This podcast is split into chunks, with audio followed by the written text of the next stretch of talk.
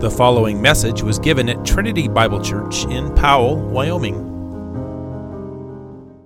Well, if you would uh, open your Bibles to our Christmas text for this evening, which is Ephesians chapter 1.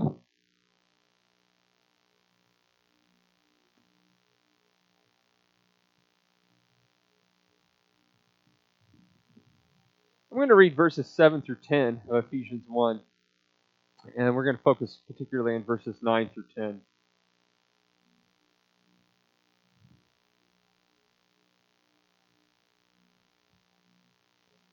Ephesians 1, verses 7 through 10 is what I'll be reading. Let's now hear God's word spoken by the Holy Spirit.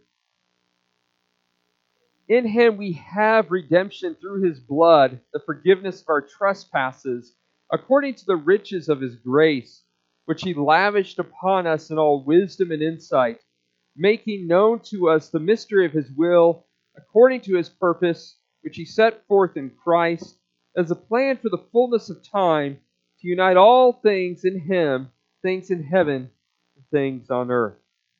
This concludes the reading of God's word. Let's go before him in prayer.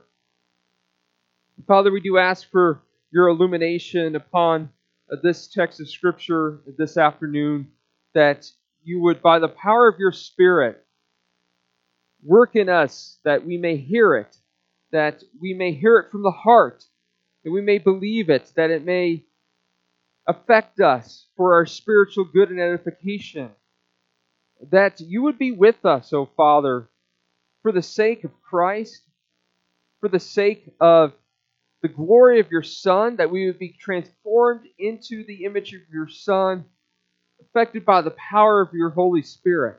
We ask that you would do this, Father, not because we deserve it, not because we are good, but because you are good, because of your covenant promises, because of uh, all that you have said and all that you desire. You desire your people to be sanctified. And so we ask that you would work in us now through your word we ask that you would do this by your Spirit.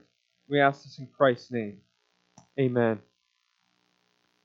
Well, I kind of said this facetiously that this was a Christmas text, but if I were to ask you to pick a Christmas text, I highly doubt that you would have you would have picked Ephesians 1, 8 through 10.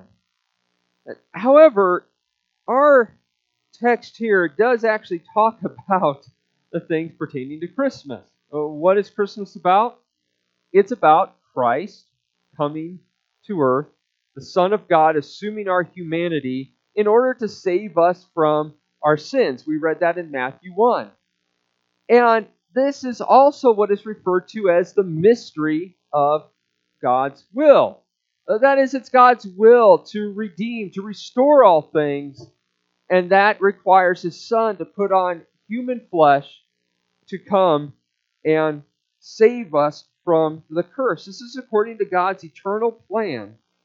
This is, as Ephesians 1 says, the mystery of his will. All the prophets of old searched into this very thing. Who is this person that is going to be sent to bring about this promised redemption, to come destroy the works of the devil, to crush his head, to undo the curse? And this, Paul says, is been revealed to us. And he states what that mystery is. We're going to look at two questions regarding the mystery of God's will. First, why do we have it? And second, what is it? And the first is, why do we have it? Well, verse 9 says that God made known to us the mystery of his will according to his purpose, which he set forth in Christ. Now, first, very simply here, Mystery refers to something that you aren't going to know unless it's revealed. That's all mystery refers to. You're not going to know it unless it's revealed, and God has revealed it. And the fact that we believe it and understand the spiritual significance of it, that we're believers in Christ, is a gift given particularly to believers, that we understand what this mystery is. And the reason God made known the mystery of His will is because, as it says here in the ESV, it's according to his purpose. Now, that Greek word means according to his good will or good pleasure. That is, God delighted to reveal this. And this reveals something of the nature of God that we need to know. God is not reluctant to bless us with every spiritual blessing. That is every blessing of the Spirit. That's what Ephesians 1 is about. All the blessings of the Spirit. And we see them just stacked up, one on top of another. And it's not that God is reluctant to do it or God kind of begrudgingly, well, I guess I'm going to do it for this person, even though this, you know, I really don't want to for Joe because he's so ungrateful. Uh, no, God is delighted to do this. God is delighted to give these good gifts to his children. You know, Jack and I were discussing some of the Christmas gifts that we're planning on giving our own children for Christmas. And we can't wait to see the delight on our children's faces when they open these gifts. And while that human analogy falls short, of course, uh, this explains something of the way God is towards us. God desires and delights to give these gifts to us. And one of those gifts is that He has made known to us the mystery of His will, uh, which is the gospel. Some people don't even get to hear the gospel. Not only do we get to hear it, God has granted to us to believe it and to hear it often. And that shows his kindness to us. Uh, as Jesus said in Luke 12:32, "Fear not, little flock, for it is your Father's good pleasure." The same word there. To give you the kingdom. So we have this knowledge and every blessing of the Spirit because he delighted to give it. It was according to his good will, his good pleasure. Second, what is this will? And this gets us into what Christmas is about. Paul says it in verse 10, where he says, As a plan for the fullness of time to unite all things in him, things in heaven and things on earth. And then in verse 9 it says that he set forth this plan, this purpose in Christ. It's all about Christ and what God does in Christ, in the Messiah whom he has sent. So this is, so this is the mystery of God's will that has now been revealed. It's how God plans to bring everything together, how he plans to bring about his full and complete redemption in all of creation. Not just saving us personally who believe, but to, as he says here, unite all things in heaven and on earth. So let's go into detail about that. What, what exactly does that mean? Well, first, our verse says that it is a plan. Notice that this verse uses the singular for plan. It doesn't say plans, it says plan, and that means that God doesn't have a plan A then a plan B. Ah, it work. We'll do a plan C. Rather, there's one plan, one unfolding of God's eternal plan without any hiccups or mishaps whatsoever. And this word translated as plan here in the ESV actually means an administration or say an economy. It refers to how something is ran or managed. For example, our, the, the president has an administration. He has a plan. Sometimes those plans are not, aren't always good ones, but he has a plan, and then he has an administration to execute that plan. And that gets the idea here. Now, God's administration is the execution of his plan, uh, how he manages the entire creation, how he brings about redemption. And of course, God doesn't need a group of counselors to help him with that. Who has ever been God's counselor? Rather, God Himself, in His Son, by the Holy Spirit, brings about His redemptive plan. And that is what uh, this administration is. Uh, this is what is referring to here. It's not how to make the military stronger or how to create jobs. Rather, as it says here, it's for the purpose of redemption, to unite all things in Christ. Another way of putting it, to remove the curse far as it is found, as the song goes. And our verse says that it is a plan for the fullness of times.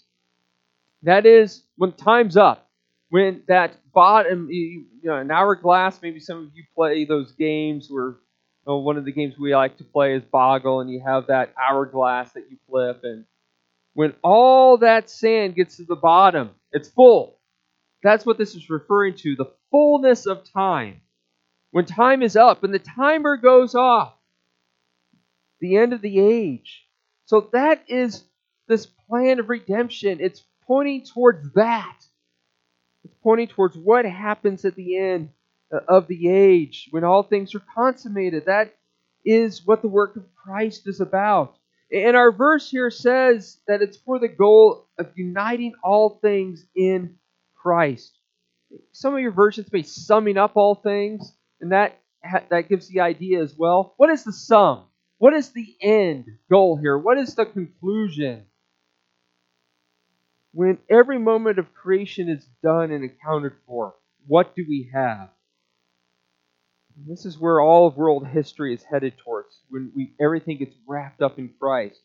And Paul explains what he means by all things when he goes on to say in verse 10 things in heaven and things on earth. God's redemptive plan is greater than just you and I. It's not only things on earth, but also things in heaven. So, what does that mean? What is meant by things in heaven as well? Uniting heaven and earth. Well, this brings us all the way back to the beginning in Genesis. There in Genesis, you have Adam.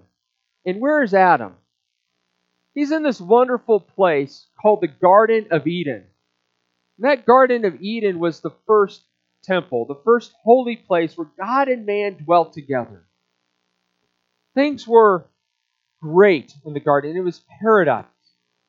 And Adam was put in the garden and given a task. I think a lot of times we think his task is to be like a farmer, you know, like just kind of dig some dirt around, make sure the plants grow, and that sort of thing.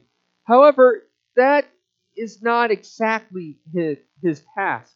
The Hebrew words used to describe Adam's work in the garden, to keep and to work, convey the idea of guarding it, of keeping it free from defilement.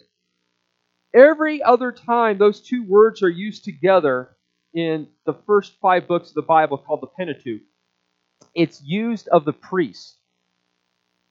The priest duty is, is the same words used to describe Adam's duty. And it makes sense because the priests are where?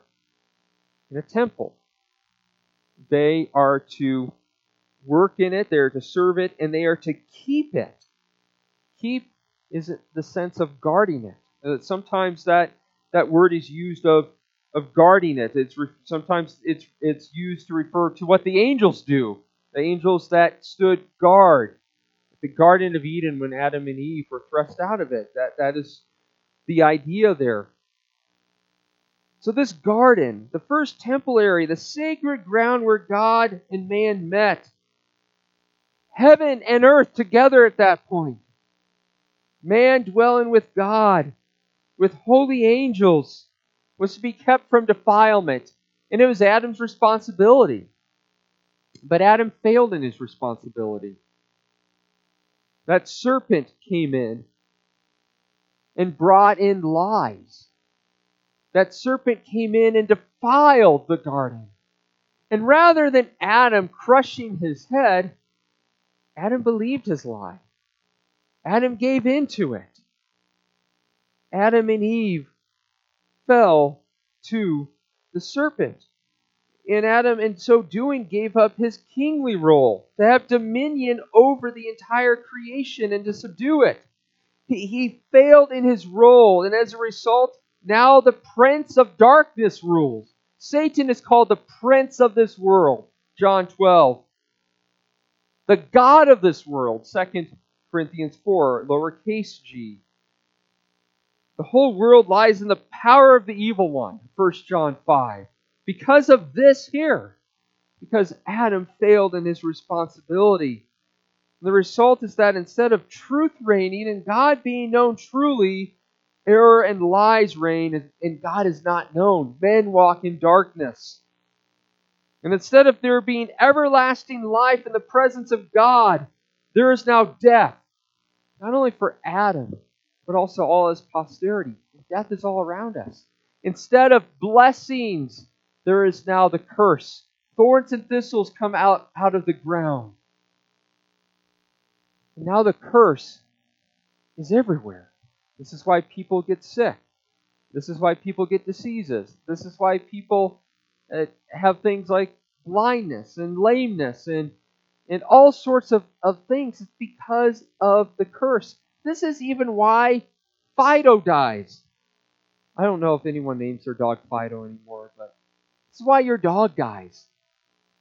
It's because of the curse. Adam's sin affected more than himself, it affected the whole creation. However, where the first Adam failed, the second Adam, the last Adam, succeeds.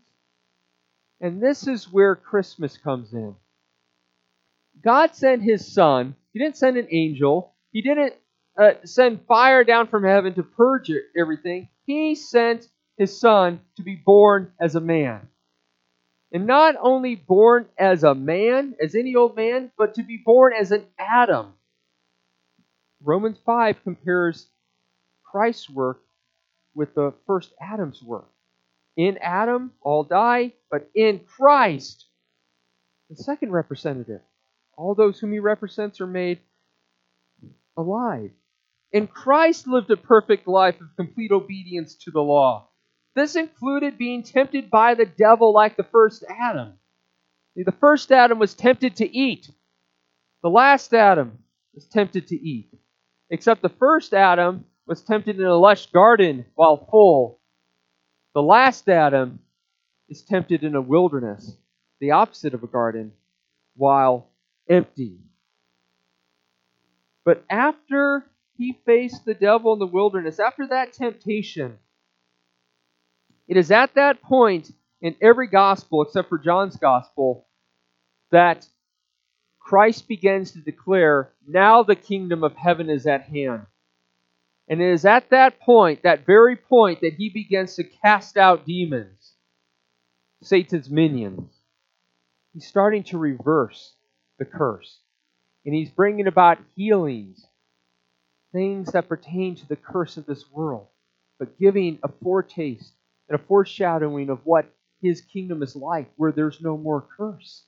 There's no more death. There's no more sickness. There's healing. He's reversing the curse. But the greatest blow against the devil was when Christ took all our guilt and shame on the cross, where he crushed the head of the serpent to put him to open shame. Jesus declares in John 12 that when he goes to the cross, now is the ruler of this world, being Satan, cast out. He gained that rule when the first Adam abdicated that in giving himself over to Satan and bowing to his word. The last Adam refused to do that. And the last Adam cast him out by his death on the cross. Whereas the first Adam was cast out, the last Adam cast out. And whereas the first Adam failed to protect his bride from defilement and deceit, the last Adam protects his bride, the church, from defilement and deceit, cleansing her from all her sins and giving her the saving knowledge of the truth by his Spirit, revealing the mystery of his will.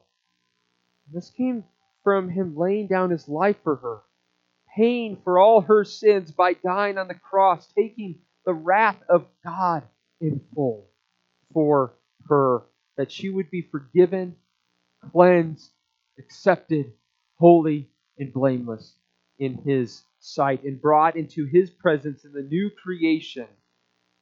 And on the day of his return, his second coming, he will come for his bride, the bride that he paid for with his own blood and bring her into the most holy of holies, the ultimate temple, the new heavens and the new earth. In fact, it's even interesting to look at Revelation.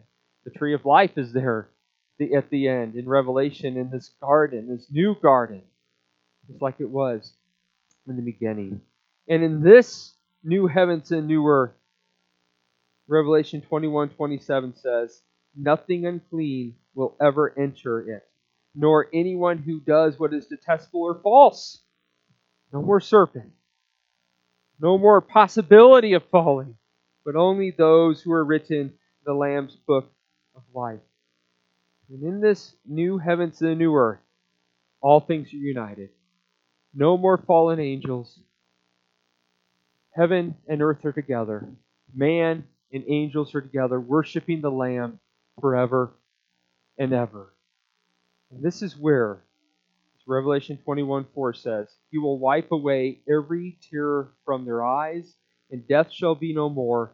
Neither shall there be mourning, nor crying, nor pain any more, for the former things have passed away. And all of this is because of God's eternal plan executed in Christ, the last Adam. To secure everlasting life with God by his perfect obedience and make his blessings flow far as the curse is found. So, beloved, if you have not yet trusted in Christ, may today be the day of salvation. All you have to do is trust that he has taken your sins upon himself and that he will receive you if you come to him, if you believe on him.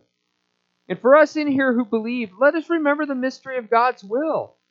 God has revealed to us the mystery of his will, this plan to bring all things to completion through Christ, who secured for us the new heavens and the new earth by the last Adam. Remember that this is where all of history is headed. Sometimes it seems like it's not going to head that way when we see evil men rise up, evil governments rise up. But know that God's plan cannot be thwarted. Do not be anxious by the evil we see all around us that's increasing. This will all soon fade away, and God will be all in all in the new creation where nothing unclean or detestable will ever enter again. And if you've experienced loss in this world, heartache, know that it will be more than made up for in the new heavens and the new earth. When Will we even remember any of the hardship of this life after being there for 10,000 years, bright shining as the sun, and that we had just begun at that point? Shows how, how much of a vapor this life is. And God will wipe away every tear from your eye. He will comfort you. He will quiet you with His eternal love and make his blessing forever flow to you in the place where the curse will never again be found. Amen. Let's pray. Father in heaven, we are so grateful for Christ who has come to make his blessings flow far as the curse is found, to reverse of the curse, to destroy the works of the devil, to redeem us from our fallen and detestable sin to pay for them in full, to transform us into Christ's image, and to bring us to glory. We are so thankful that this all is according to your plan from before the foundation of the world, revealed in your Son, who assumed our humanity to bring this about. We thank you for that. We bless your name in Christ's name. Amen. You have been listening to a message from Trinity Bible Church in Powell, Wyoming. To receive more information about Trinity Bible Church or to support the ministry, go to tbcwyoming.com. That is tbcwyoming.com wyoming.com.